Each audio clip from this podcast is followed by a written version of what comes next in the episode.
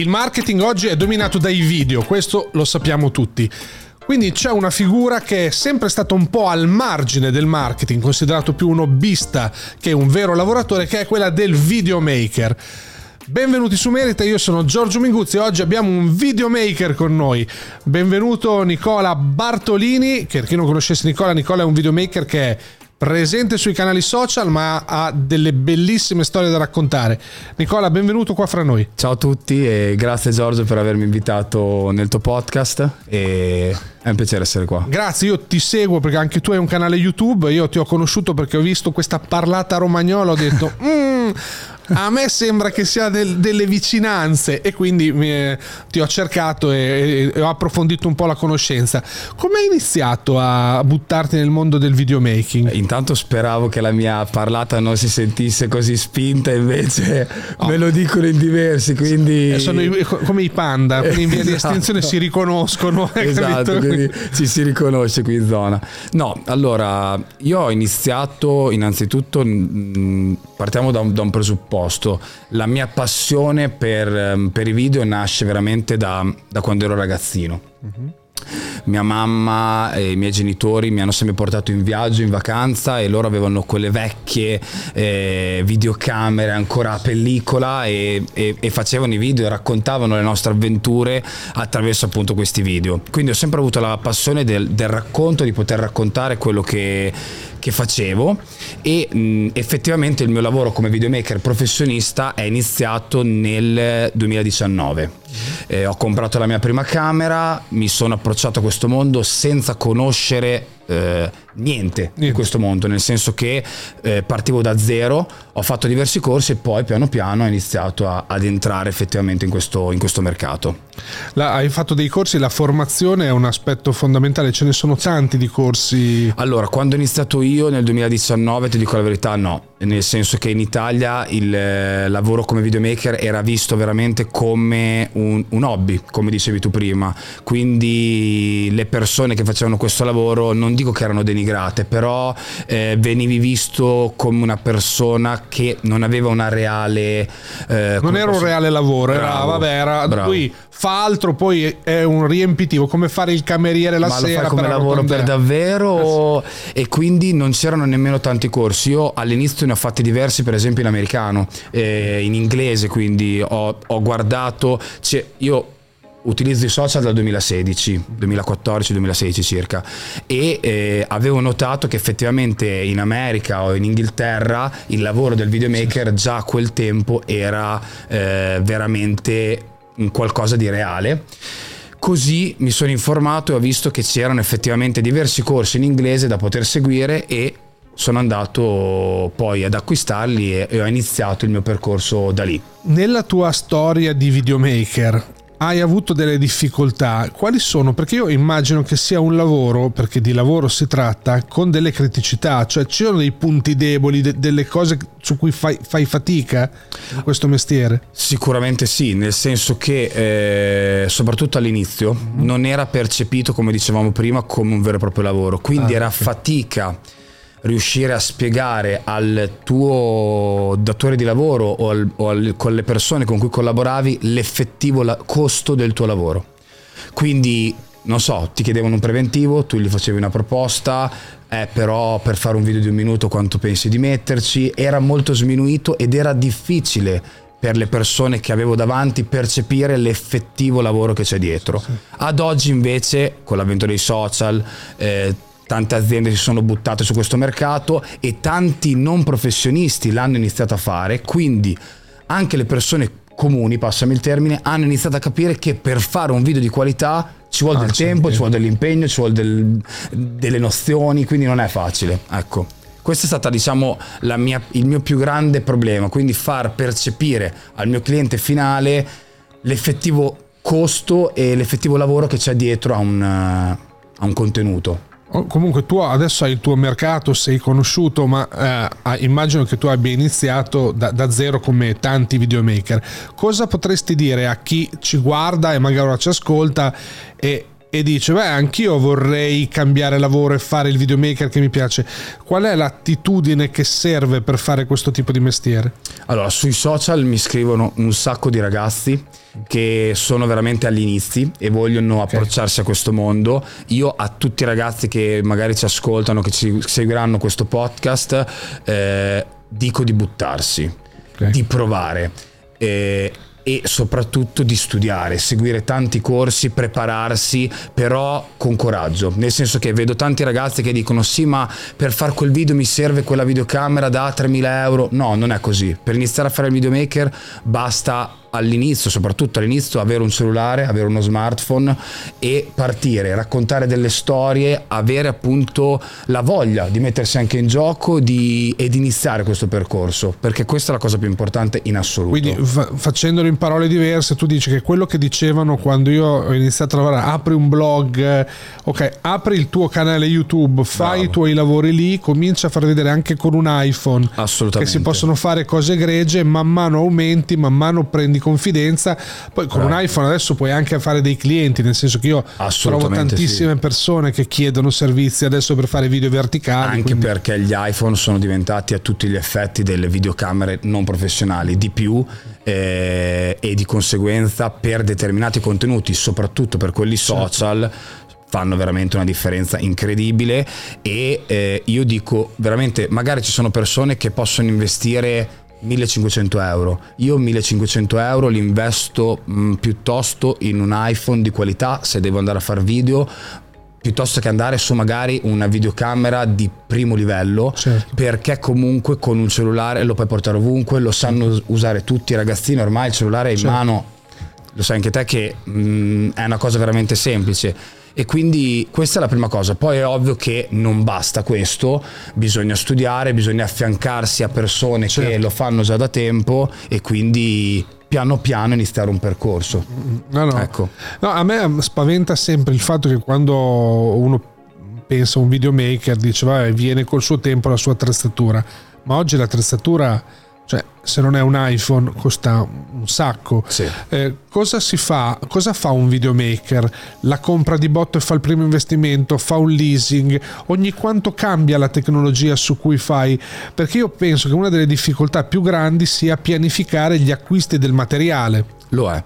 Eh, il materiale sicuramente è diciamo, lo scoglio più grande soprattutto all'inizio per chi inizia a fare questo lavoro eh, il mio consiglio qual è?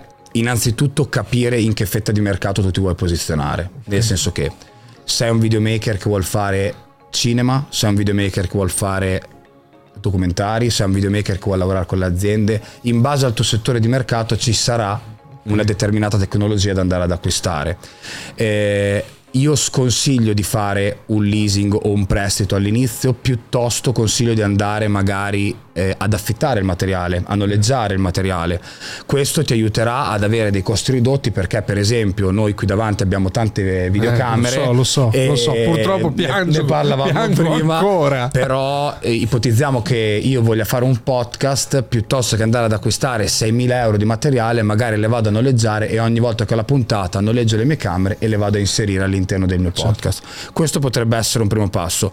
Valutare assolutamente l'usato, quindi eh, non andare per forza ad acquistare il nuovo, certo. ma valutare attentamente l'usato e un altro consiglio è quello appunto di partire con un, um, un'attrezzatura leggera, non partire con 10.000 cose.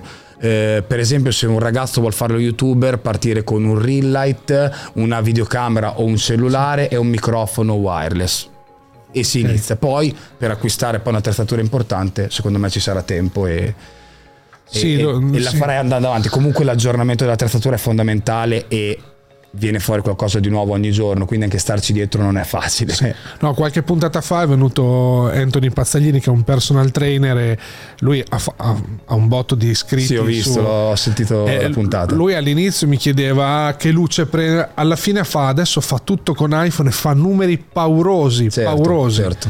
Anche perché con 80.000 follower, cioè la giornata di 24 ore hai voglia certo. di fargli fare ginnastica uno per uno, no?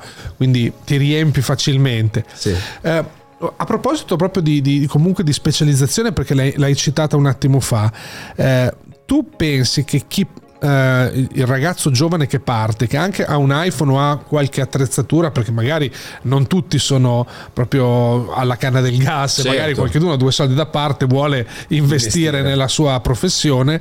Eh, tu pensi che questo ragazzo debba scegliere una nicchia di mercato o fare il generalista? Cioè io vedo che tantissimi iniziano con i matrimoni. Allora, io sono in generale contro i generalisti, okay. nel senso che mi, mi, piace avere un focus eh, lavorativo e questo è uno dei consigli che do a tutti i ragazzi che mi scrivono. Non tanto perché non, non voglio che loro diciamo facciano tutto, però se da subito inizia, inizia a specializzarti in un determinato settore, sono sicuro che dopo uno, due, tre anni sarai identificato sul mercato come un professionista di quel settore. settore. E potrai andare innanzitutto a chiedere di più a livello monetario al tuo cliente e in più raggiungerai delle skill che magari un generalista non ha raggiunto in quel determinato ambito. Certo. Io nell'ultimo periodo, prendendo proprio il mio esempio, ehm, ho cercato di specializzarmi molto di più nei contenuti social, perché okay. sono un appassionato di social, ho studiato marketing sui social e ho cercato negli ultimi anni di andare a specializzarmi nel creare contenuti virali e nello studio dei contenuti virali. E questo per i tuoi clienti? Questo per i miei clienti, sì. Poi cerco di applicarlo anche a me quando è possibile, però tendenzialmente io consiglio alle persone di spe- andarsi a specializzare. Ecco, da quindi, subito. Quindi la, la tua nicchia preferita è quella di dire faccio video virali, faccio video virali affinché le aziende vadano sui social con contenuti di alta qualità. Esatto, io parlo con tante aziende giornalmente, mi confronto con tanti professionisti e quello che cercano appunto i miei clienti è dire io voglio entrare sui social, voglio portare dei contenuti video sui social, come posso farlo, in che modo, io cerco di innanzitutto indirizzarli e capire certo. qual è il loro settore. Eh, dove andare a parare e soprattutto come andarli a creare questi video perché molti non hanno veramente una, un'idea. un'idea, cioè zero.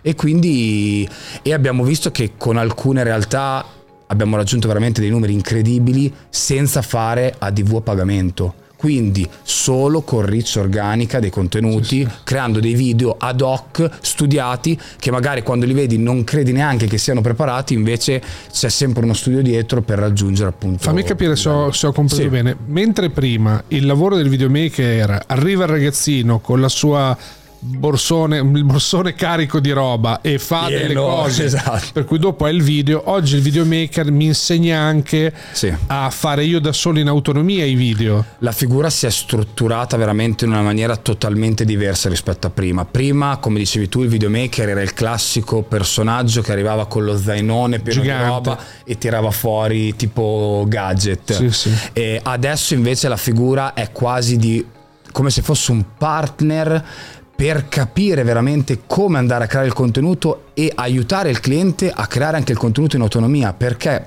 mi succede con alcuni di insegnargli da zero come andare a creare il video. Quindi il telefono lo posizioni così, la luce in questo modo che ti illumina il volto, il microfono in questo modo. Il cliente con i suoi tempi va a creare i contenuti, me li gira a me e io faccio solamente il montaggio, il montaggio per andare a creare un montaggio virale. Ok. Perché comunque vi, pot- vi, potrei far vedere dei video veramente di una persona singola che parla davanti alla fotocamera che poi editati hanno una resa totalmente certo. diversa, cioè l'editing fa tantissimo. Certo, io ho visto, ho visto dei video così ultimamente il problema è che mi fanno venire voglia di comprare altri giocattoli, altre cose. Lasciamo st- meglio eh, non pensarci perché dico. il portafoglio piange, ragazzi. Basta. Mettete like perché piange sì. qua il portafoglio. esatto. Donazioni, donazioni perché il portafoglio. Esatto. No, Supporto. Uh, no, ecco, la cosa che però mi fa, uh, mi, mi colpisce di quello che dici è che in questo processo c'è un rapporto col cliente che è totalmente diverso. Sì come interagisci sulla parte creativa? Cioè, come fai in modo che il cliente capisca i tuoi suggerimenti sulla parte creativa? Perché io li vedo, i clienti che hanno già loro in testa tutto. Eh, e, è difficilissimo. Ok. Allora, partendo dal presupposto che questa cosa è forse la più difficile, cioè far capire al cliente la tua idea la riesci a imporre, tra virgolette, al tuo cliente solo veramente dopo che lui si fida di te e dopo che avrai raggiunto una, una, determinata esperienza. È impensabile che una persona appena entrata sul mercato possa andare da una grande azienda e imporsi con un'idea creativa. È ovvio che io quando vado da un cliente nuovo che non conosco cerco di farmi seguire da subito okay. perché è importante che il cliente, il cliente capisca eh, l'idea che c'è dietro al contenuto perché se io vado a costruire un contenuto che a me non piace è difficile che poi il contenuto riesca renda. a renda, sì, perché deve esserci una, bella sinergia. Chiaro. La sinergia è fondamentale.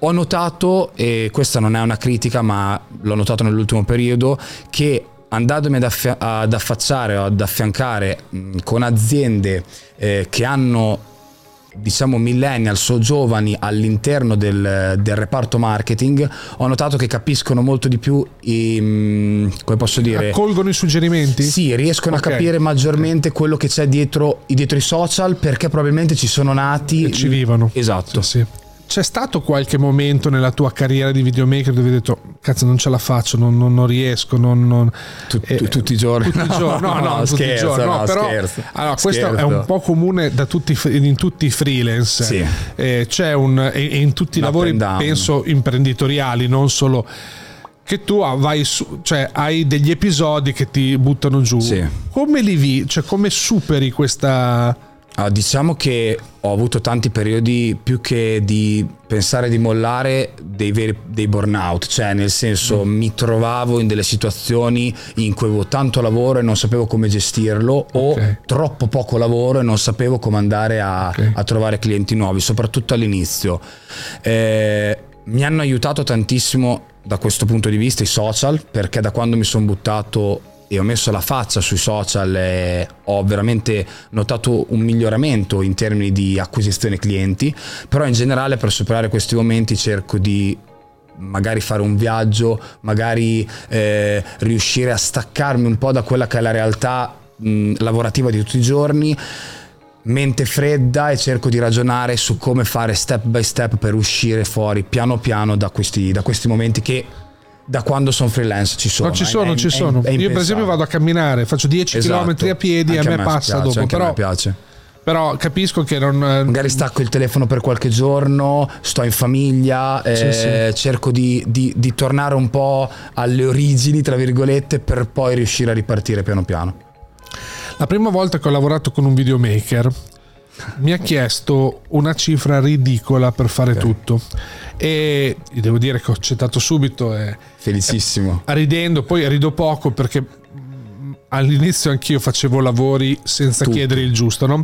Per cui eh, fino a quando non ho trovato una persona caritatevole che mi ha detto guarda che questi prezzi non, van bene. non vanno bene, devi alzarli.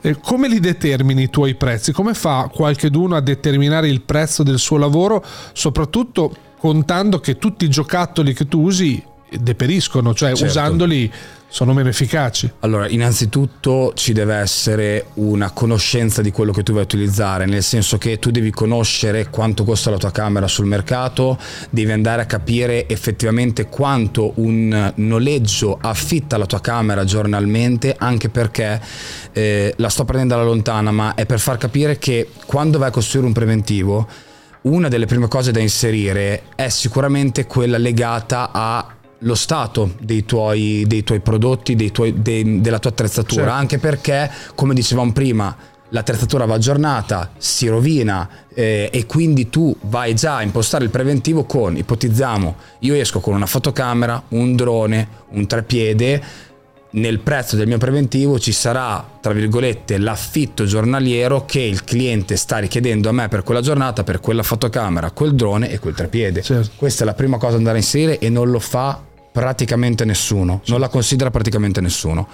Un'altra cosa è il costo orario. Eh, se tu sai di valere un determinato costo, è giusto che tu chieda quei soldi, perché comunque se hai studiato, tu per arrivare a fare un lavoro da un determinato cliente, ci arrivi dopo un percorso di studio, di fallimenti, di, di lavoro, certo. quindi è giusto che tu vada a chiedere un prezzo legato a quello che tu sai fare. È ovvio che a un ragazzo appena entrato sul mercato non gli dico di entrare subito con i prezzi di un sì, professionista, sì. però capisci anche tu. Però che... comunque lui deve, deve, far, cioè deve, essere lavoro, eh, deve, essere remunerato giustamente per quello, esatto, che, esatto. per quello, che, fa, per il lavoro che fa. Quindi, eh... Anche perché c'è comunque un mercato eh, e entrare in un mercato sotto costo o sovrapprezzo andrà a rovinare totalmente quello che si è creato, diciamo, eh, attorno a te. Tu ecco. nei preventivi, espli- vabbè, ormai magari tu avendo già una clientela da tanto tempo non, non hai neanche più tanta questa necessità, ma come fai a esplicitare al cliente che effettivamente c'è tanta roba dentro quel costo perché tu immaginati il, il montaggio sì. sono ore e ore e ore di lavoro sì. il cliente non le vede non lo sa. Non lo sa. Allora, quel lato lì cerco più che altro di spiegare la voce e non tanto sul preventivo, anche perché non mi piace intanto fare dei preventivi troppo lunghi con delle gran pappardelle. Mi piace avere un confronto diretto col mio cliente, è ovvio che lo vado a esplicitare, quel costo però cerco di spiegarglielo ed è, una, ed è una cosa veramente fondamentale anche perché vedo che tanti ragazzi non inseriscono per esempio il costo dell'editing e di conseguenza vai a spalare totalmente certo. quello che è il costo finale.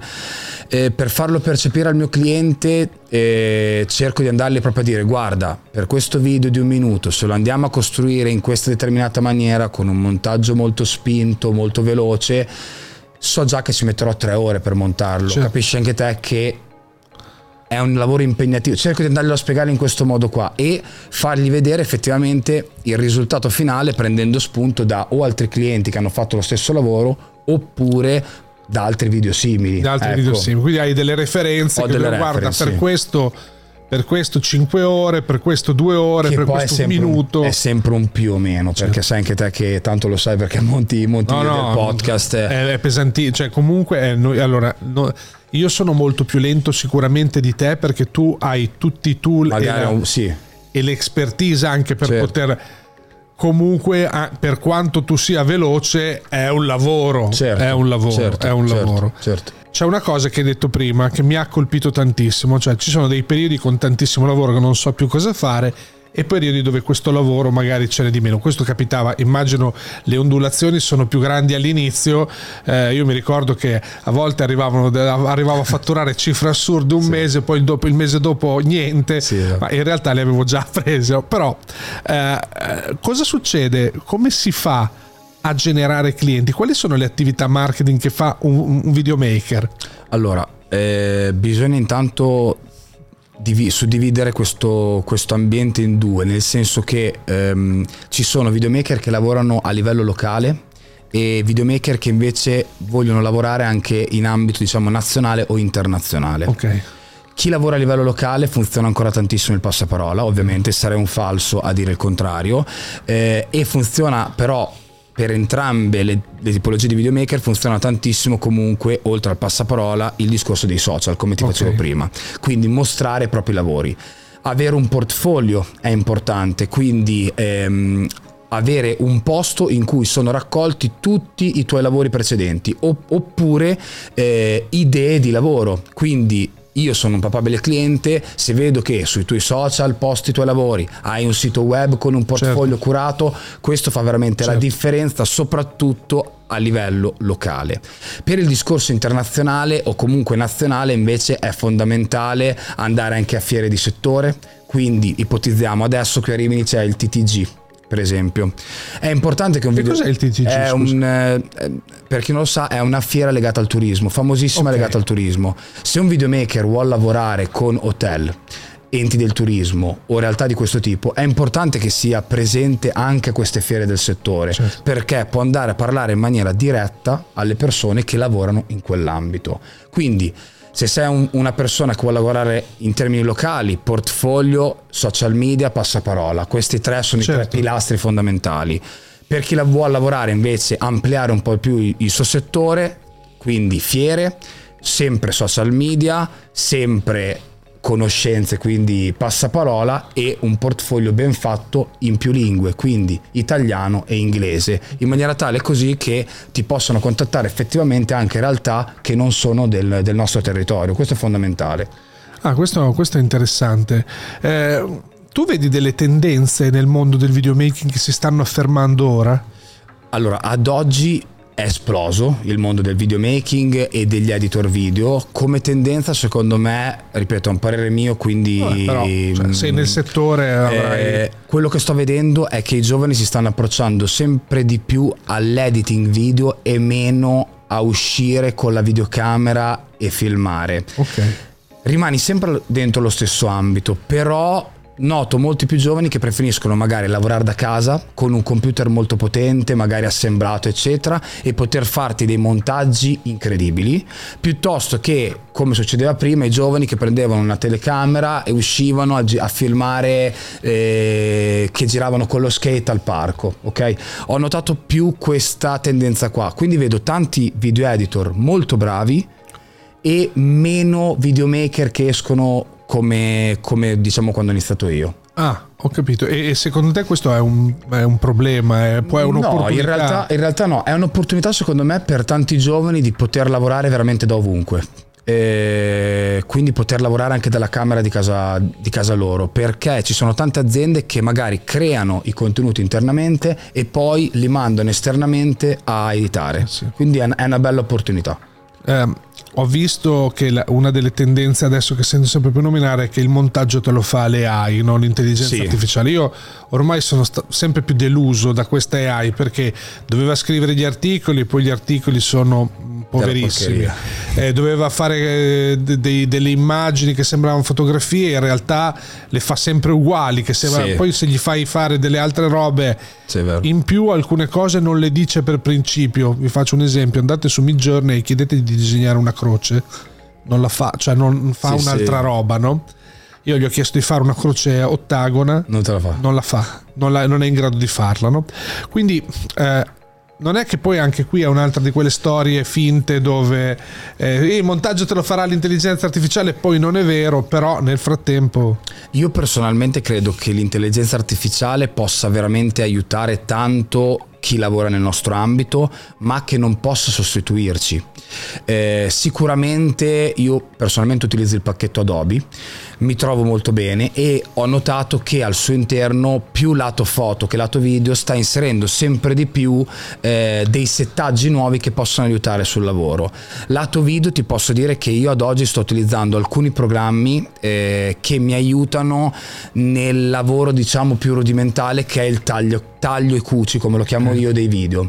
Quindi ipotizziamo questo podcast. Registrazione molto lunga ci sono delle pause ci sono dei momenti di respiro eccetera. Io utilizzo un programma e non mi vergogno a dirlo che mi va a fare già un taglio automatico delle, eh, dei momenti di pausa. Quindi okay. mi velocizza nel mio lavoro. Io ti dico sono pro AI però solo se effettivamente ci aiuterà nel nostro lavoro e non ci andrà proprio a sostituire del tutto certo. perché credo che comunque la, eh, quel guisto, quel, quel, quid in più ce lo dobbiamo sempre andare a mettere. Io ho visto una cosa che ho notato nel, nel tuo profilo, che sono comparsi un sacco di video di droni. Sì. Tu sei un dronista adesso. Sono, so, il, dopo il tronista abbiamo esatto, il dronista. Esatto. Sono, sono in realtà sempre stato appassionato di droni come di video e um, ultimamente sono anche diventato testimonial di DJI Italia ah. e ti dico è una fetta importante del mio lavoro anche fare video con il drone, più video che foto. Eh, è una fetta importante perché... In termini di fatturato o in termini di ore? Ma proprio... in, termini, in termini, sia di fatturato che ah, di ore diciamo lavorative. Vedi. Anche perché mi capita che tanti clienti, magari non so, un'azienda mi prende per fare il video promozionale aziendale, eh, io sono anche dronista, quindi gli do anche la possibilità di fare poi la, effettivamente il video del il capannone. Esatto. All'impresa non esatto. non riusciamo a togliere sta roba. No. Il cubo di cemento Bellissimo. armato deve essere esatto. inquadrato. Esatto. E quindi sì, drone, tra l'altro adesso in queste settimane ho fatto uscire il mio, il mio corso per diventare da zero a dronista, perché comunque vedevo che tante persone che sono appassionati di video hanno anche la passione per i droni, volevano capire come farne un lavoro e quindi ho creato questo videocorso completo per, per, per, per aiutarli in questo tu processo. pensi che sia strategico per un videomaker avere il, il drone anche? Eh, sì, ma non è fondamentale. Okay. Quindi se ragazzi volete fare videomaker, volete approcciarvi a questo mondo, sappiate che non è assolutamente fondamentale avere un drone, è un di più eh, che sicuramente quando andate a fare un preventivo potrete andare a chiedere di più anche appunto aggiungendo ehm, la vostra attività con il drone. Non è facile, è molto complicato, e, però se lo sai fare bene ti dà, a parte che ti dà un sacco di soddisfazione, poi dà anche un, un più al tuo lavoro. Hai detto che sei eh, testimonial di DJI, sì. fighissimo, ma sei anche testimonial Nikon. Nikon, sì. Diciamo e che... Come si diventa testimonial allora, di queste sono, aziende? Sono, diciamo che sono due cose entriamo nello specifico. Per DJI sono un content creator, forse okay. e, um, essere content creator significa andare a creare dei contenuti che poi il brand va a utilizzare eh, per la promozione dei suoi prodotti. Quindi sei un UCC, cioè eh, esatto, tu esatto. fai i contenuti tuoi, poi glieli dai, loro lo usano. Sì, sono contenuti pubblicità. non proprio miei perché sono contenuti ad hoc per DJI, però eh, sì, sono il, un content creator ufficiale eh, per DJ Italia. Okay. Per quanto riguarda Nikon invece è un progetto più ampio e molto interessante perché Nikon qualche anno fa ha iniziato a creare un team, siamo Nikon Creators eh, in Italia, poi è stato sviluppato anche negli USA e in altri stati, dove praticamente è andato a prendere ragazzi che utilizzano Nikon per promuovere eh, eventi, fotocamere nuove e andare a creare contenuti tutti insieme eh, legati al brand. Cosa secondo me fighissima, io mi sto divertendo un sacco con loro, abbiamo fatto tanti eventi e, ed è un progetto che si sta ampliando sempre di più per far avvicinare più ragazzi possibili a, a Nikon, ecco, Nikon Italia in questo caso. Scusa, una curiosità, eh, DJI com- come te li commissiona questi video? Allora, io con loro diciamo... Immagino che loro ti diano dei soldi, immagino. Eh? Allora, diciamo che normalmente quando collaboro con dei brand per fare la creazione di contenuti ci sono dei contratti dietro, okay. ovviamente. Quindi eh, si fanno delle partnership per cui per una tot creazione di contenuti si ha poi un ritorno che può essere o economico oppure in termini di attrezzatura. Eh, tu prima mi hai fatto la domanda come si fa a diventare eh, content creator o testimonial per determinati brand. Diciamo che non c'è una regola, il mio consiglio è quello di appunto mettersi sui social, mettersi in gioco e far vedere quello che si sa fare, taggando i brand, scrivendoli, contattandoli, mostrandosi interessati anche a quello che fa il brand. Cioè Nikon fa un evento importante, andare all'evento, fare il video dell'evento, mostrarglielo, il brand capirà intanto che tu sei legato a loro. Secondo che tu sai effettivamente creare dei contenuti che a loro potrebbero interessare. Quindi sempre il solito discorso, mettersi in gioco, certo. mostrarsi. Tu hai rimanere... scritto a loro, come ti sei, pre- no, sei presentato io, tu? Lo, loro mi hanno scritto, ah, okay. eh, però io era da tanto tempo che sui social postavo tantissimi lavori in cui taggavo DJI, ah, okay. taggavo Nikon. Eh, cioè stavo mostrando che podcast inter... hashtag Nikon esatto. Nikon qua davanti eh, esatto. eh, ragazzi, se ragazzi. Nikon ci sta guardando qui eh, tutto Nikon, di Nikon ce ne sono anche nel cassetto di là quindi esatto. se volete venire a vedere esatto. controllare eh, sì, però mh, tendenzialmente io avevo mostrato comunque un interesse nel, nella creazione di contenuti per determinati brand. Mm, molto interessante, molto interessante.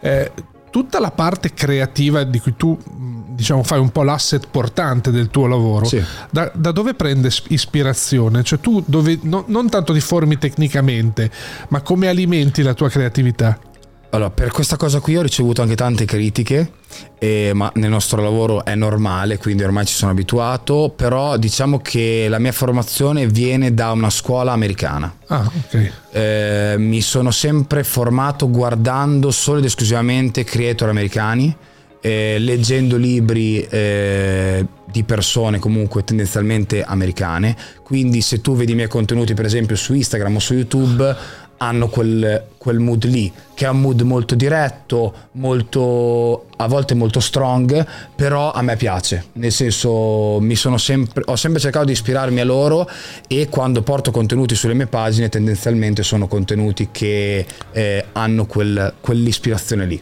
Ecco. Ok. Eh, ti ispiri anche degli youtuber? Allora, in Italia mi piace molto guardare Marcello Ascani eh, lo trovo molto interessante il suo, il suo canale, eh, ne guardo diversi in realtà, però quelli che mi piacciono di più sono tendenzialmente youtuber eh, appunto americani, non so, sono nato guardando Casey Neistat, Peter, eh, McKinnon. Peter McKinnon, i grandi Sì, classici, sì. per poi andare anche su creator un po' più piccoli che però mi hanno dato molta ispirazione. Ce ne sono anche diversi inglesi interessanti. Ho, ho capito. Eh, a proposito di youtuber, Sì. eh, ti faccio una domanda eh, che a metà riguarda il tuo lavoro e metà no, perché ogni azienda è stata abituata fino a qualche anno fa a chiamare il videomaker se c'era da fare un video. Sì. Oggi c'è la figura del content creator che è leggermente diversa da quella del videomaker perché in pratica il content creator dovrebbe anche essere un videomaker oggi visto che vanno solo i video, o almeno capirne qualcosa e fare dei video. Sì. Ci sono due aspetti. Le aziende ancora hanno paura di, ave- di lasciare la briglia sciolta ai creator interni. Cioè, oggi un'azienda, anche se fa pezzi di ferro, dovrebbe avere una persona che parla e racconta. no? Sì. Qual è, lì- qual è il giusto equilibrio? Perché non possono, non può un'azienda, soprattutto quella del tessuto medio italiano, chiamare ogni giorno il videomaker. Qual è l'equilibrio giusto tra videomaker e creator interno e come possono collaborare queste due figure? Domanda molto complessa, No, ma mm, cercherò Però di arrivarci attra- attraverso, attraverso un ragionamento. Partiamo dal presupposto che io sono dell'idea che eh, ogni azienda dovrebbe avere internamente una figura che gli fa i contenuti. Ok. Quindi eh, dovrebbe avere all'interno una figura che conosce talmente bene l'azienda e le dinamiche dell'azienda che possa andare a creare dei contenuti interessanti per un pubblico che è fuori, che ti sta guardando, che sia B2B o B2C, è la stessa cosa. È ovvio che è un costo molto importante per un'azienda avere una figura fissa interna che faccia sia da ma- marketing che creazione di contenuto, quindi tante si appoggiano a freelance esterni. Secondo me l'equilibrio migliore che può raggiungere un'azienda è quello di riuscire a, a invitare un videomaker o content creator, chiamiamolo come vogliamo, nella sua azienda per tot giorni al mese e per quei tot giorni tu ti porti avanti, fai contenuti per X tempo. Certo. A questo punto tu utilizzando praticamente due giorni al mese o tre giorni al mese avrai dei contenuti veramente che ti coprono sia per tutto quel periodo ma poi anche per i mesi a venire. In questo modo riesci diciamo a risparmiare un po' su quello che è la figura del videomaker però se io fossi un'azienda molto importante l'avrei interno. Interno, interno. Interno. Quindi, Interno. quindi non sto a perdere tempo, magari chiamo lo specialista su una roba, Sì, è ovvio il drone che- lo faccio usare a Bravo. uno che È ovvio devo fare il video incredibile pubblicitario per uscire in televisione, non lo può fare il tuo content creator No. interno, devi appoggiarti a un'agenzia.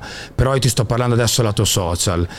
Se devi fare qualcosa in più, esempio, pubblicità in televisione, pubblicità per il cinema, adesso ti sto facendo degli esempi, lì devi andarti ad appoggiare un'agenzia di eh, filmmaker oppure un'agenzia pubblicitaria, eccetera. Io sto parlando proprio per contenuti day by day, non so come dire, mm, i contenuti che ti servono ogni giorno. Ok, Chiar- chiarissimo. Vorrei Spero farti- di essere stato No, no, chiaro no, perché era una è- domanda È, tosta, è però chia- è chiaro, è chiaro. Oggi io quello che vedo è che tante aziende cominciano a, a capire l'importanza che ha il content creator all'interno, ma hanno una paura incredibile, uno, che non si paghi, due, di, di lasciargli briglia sciolta, perché il problema è se tu fai un video istituzionale dove fai vedere l'anziano fondatore che scende la scaletta e poi il capannone, ho capito che piace alle aziende fa sta roba, ma ai clienti Eh, non piace, non frega niente. no, è, è- è vecchio, tra virgolette. Mm,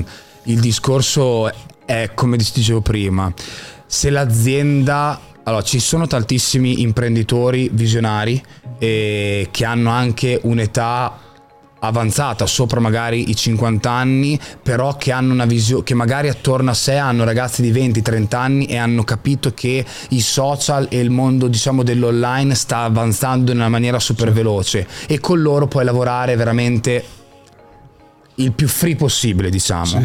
Esistono realtà però purtroppo in cui i marketing manager magari che hanno 30 anni non hanno però la, la possibilità di dire Nicola, vieni, fai un contenuto come vuoi tu oppure ispirato a questo contenuto qua molto giovanile lo facciamo insieme. Magari viene da te, tu gli proponi la tua idea e lui ti dice no guarda per quest'anno video del drone sul capannone e già va grassa così. Esatto. Però cosa, a quel Ah, punto no, cosa fai? fa Devi niente. accettare e niente.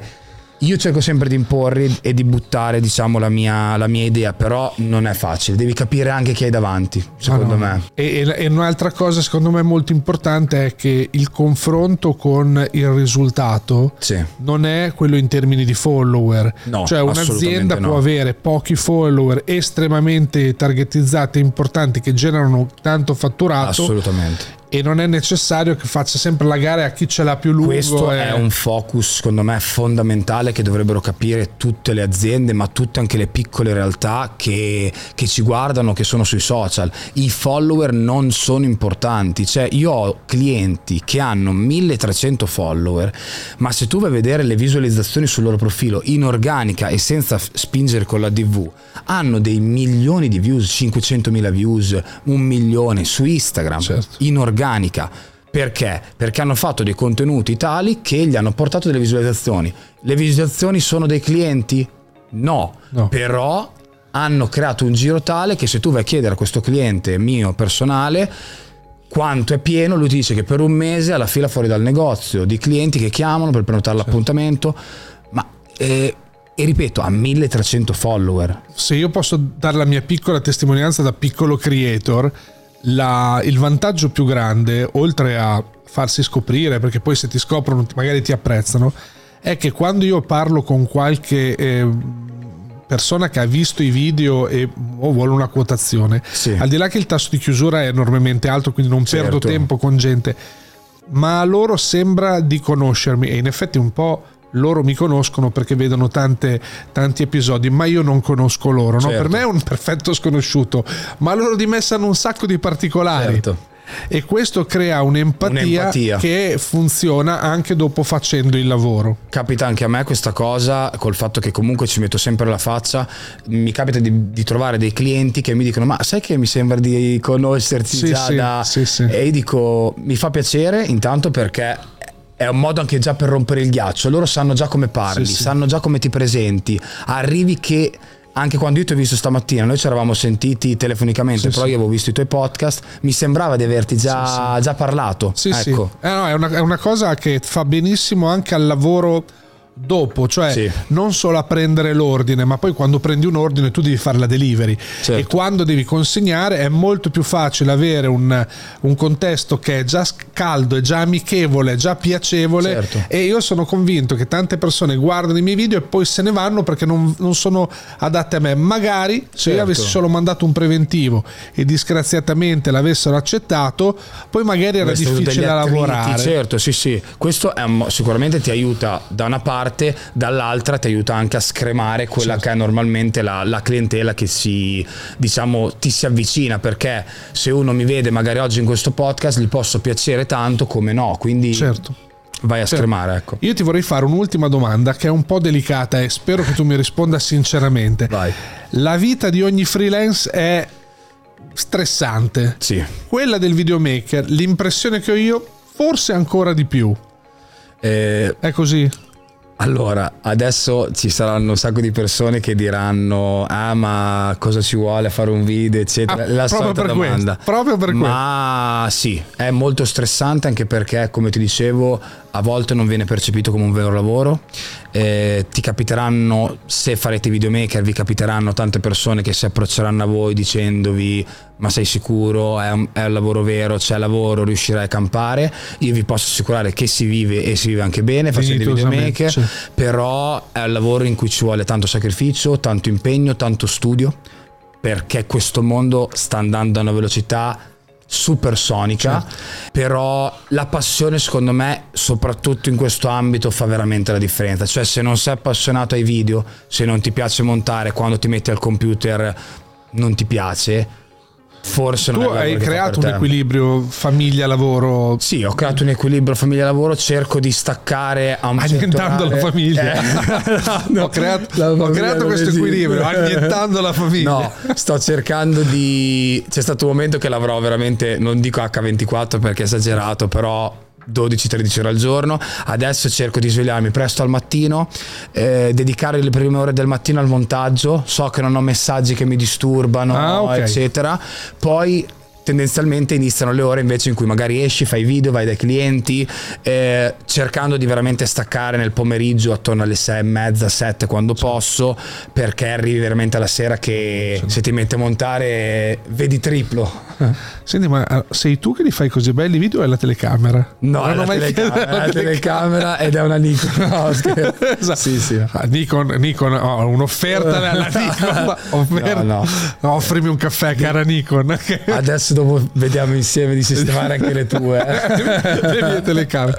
Grazie per essere venuto fin qui, grazie, grazie per essere stato qui. Secondo me è una bella puntata dove abbiamo parlato di un lavoro che serve un sacco alle aziende. Assolutamente, assolutamente. Anzi, se ci sono aziende all'ascolto e vogliono avere un parere anche solo su quello che stanno facendo a livello video, potete contattarmi su tutti i miei social, magari la, lascerò la mia mail anche ah, io sotto. sotto nelle note metto, non e... ti preoccupare, metto tutto. Anche il link al corso, perché io penso anche che il link qualcuno... al corso, sì, se, se, ci sono persone interessate a diventare dronisti, questo qui è un corso adatto a tutti e adatto anche a chi ha già un drone e vuole in realtà andare a monetizzare quella che è la sua ah, passione. Certo, certo. Sì. Cioè, l'investimento per il drone quanto è? Scusa, io non, non ci ho mai Ma pensato. A grandi linee dipende ovviamente quello che devi andare a fare. Ci sono droni da, dagli 800 ai 15.000 euro, okay. ovviamente. Però tendenzialmente, secondo me, per avere un buon ritorno devi investire dai 1.500 ai 2.000. Ok, ok. Vabbè, era una curiosità perché non... No, no, vabbè.